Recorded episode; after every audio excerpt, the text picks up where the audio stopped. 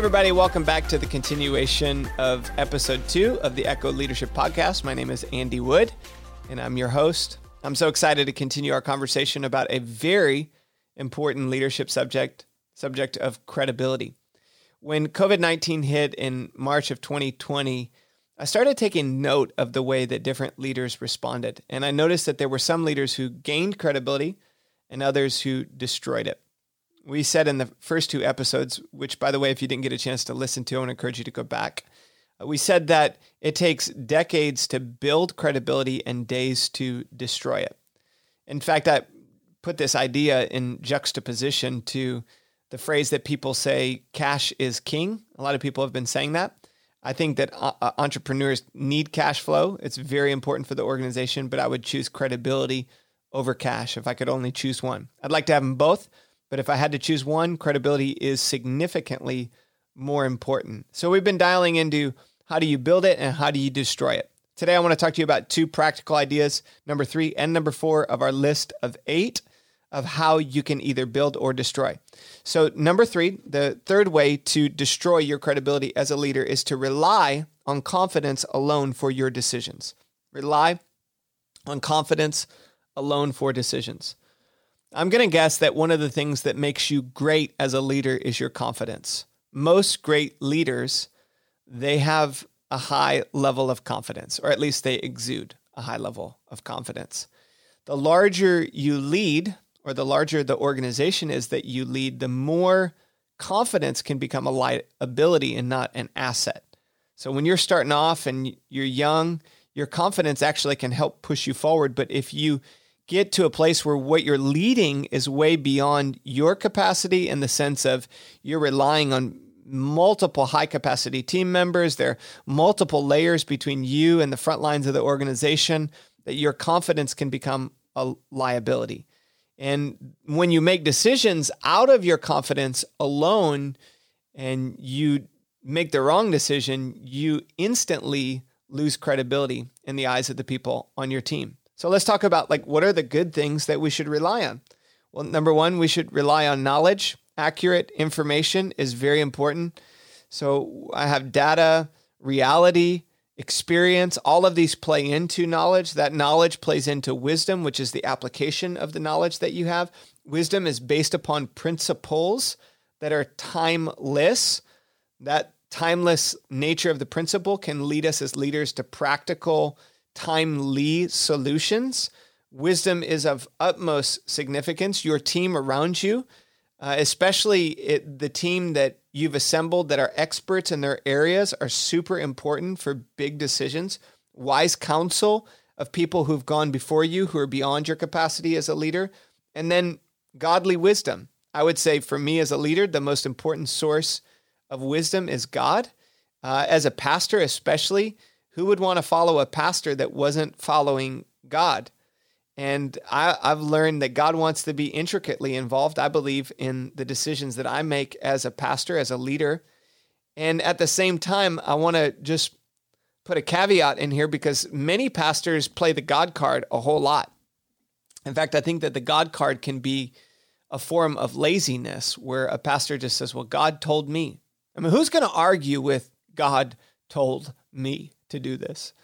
You put numbers on your vision or years on it, and then all of a sudden, you know, God told me, well, I, I, I we got to do it then if God told you that this is what we're supposed to do. I'm not saying that God can't tell a leader what to do and that there should never be a sense of God's leading us in this direction. I just think as a leader, you got to be super careful how often and when you throw that God card down to be mindful of um, you're a false prophet if God told you to do something and it doesn't come true.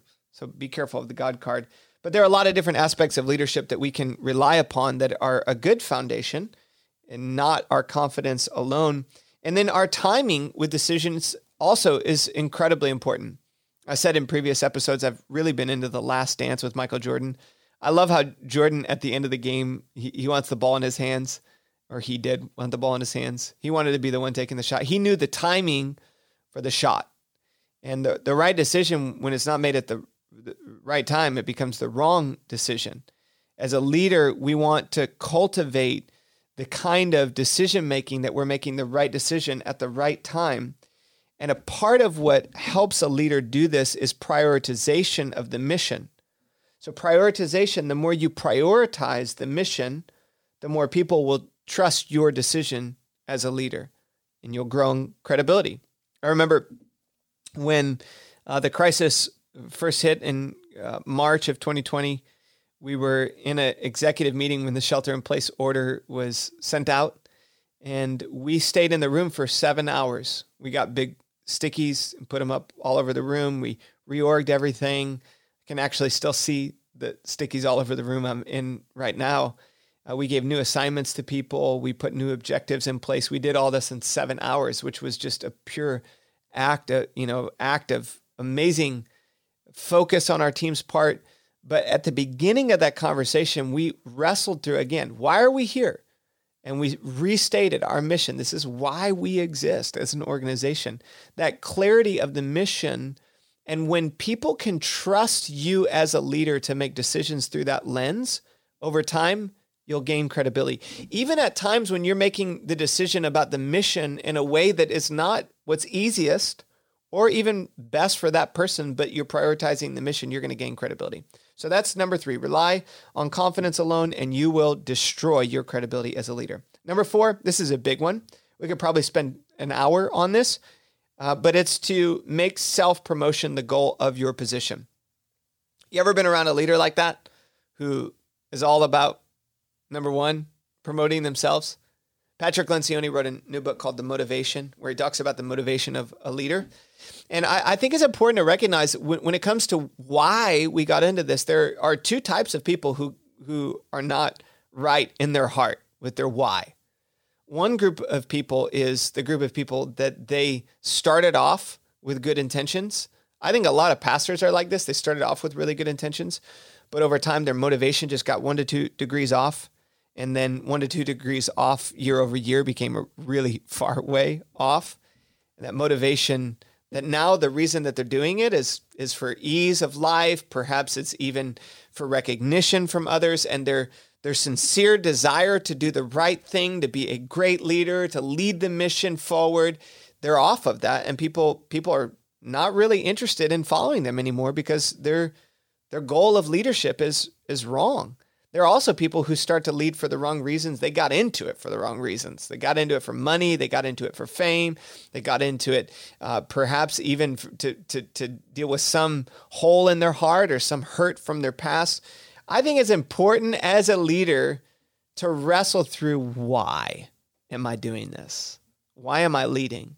Your motivation matters. John Maxwell says it like this He says, Leadership is as simple is adding value to other people. As you add, write this down. Unless you're driving, don't write it down, but just try to remember this. As you add value to others, you will add credibility to your leadership. As you add value to the people on your team, you will add credibility to your leadership. A lot of leaders are more concerned with getting validation than they are adding value. So here's a question In leadership, are you more concerned with adding value or getting validation? Which one's driving you? When you wake up, when you post online, are you more concerned with the likes or are you more concerned with how it's helping other people? It's amazing how you can smell this, isn't it? Like you can, when you get around a leader, you can tell why they're doing it.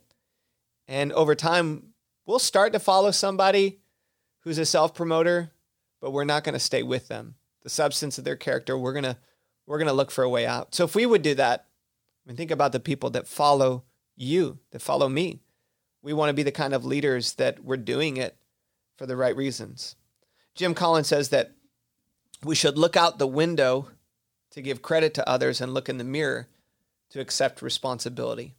That's a great principle for life that as leaders, we want to do our best to give people the credit that they deserve. And I think that building a platform is a huge part of leadership, right? But when we ask people to help us build a platform, we have to wrestle through why. In fact, I'm going to talk about this in a future episode and one of our other points that there's a difference between being unwilling and being unable. I'm staring at lights and camera and sound equipment, and I'm really unable to operate all this stuff. It's not that I'm unwilling, it's just that I'm unable. And if I started pressing buttons, I probably would break things and cost a lot of money to our organization. So I don't do that. But I'm willing to put in the time to build the content out. And some leaders, when we get into a place where we have more authority, we become unwilling to do certain parts of our job. The other thing I think we should consider is when we build a platform, do we let other people stand on it? And do we thank those who sacrificed for us to get to where we are? And when we build that platform, did we do it to impact people or did we do it to impress? When I was um, first in COVID 19, I was getting, for all of us, we were, we were getting a thousand emails a day and 20 webinars a week we were being invited to. And you could very quickly tell in wording who was doing this for the right reasons as we wrap up this time, I want to ask you why are you doing this? Your motivation, your reason behind leading is either building or destroying your credibility as a leader. Thank you so much for listening to this part of episode two. We're excited to continue our conversation as we talk about idea five and six and how to continue to build credibility as a leader. We hope you will join us for the next episode.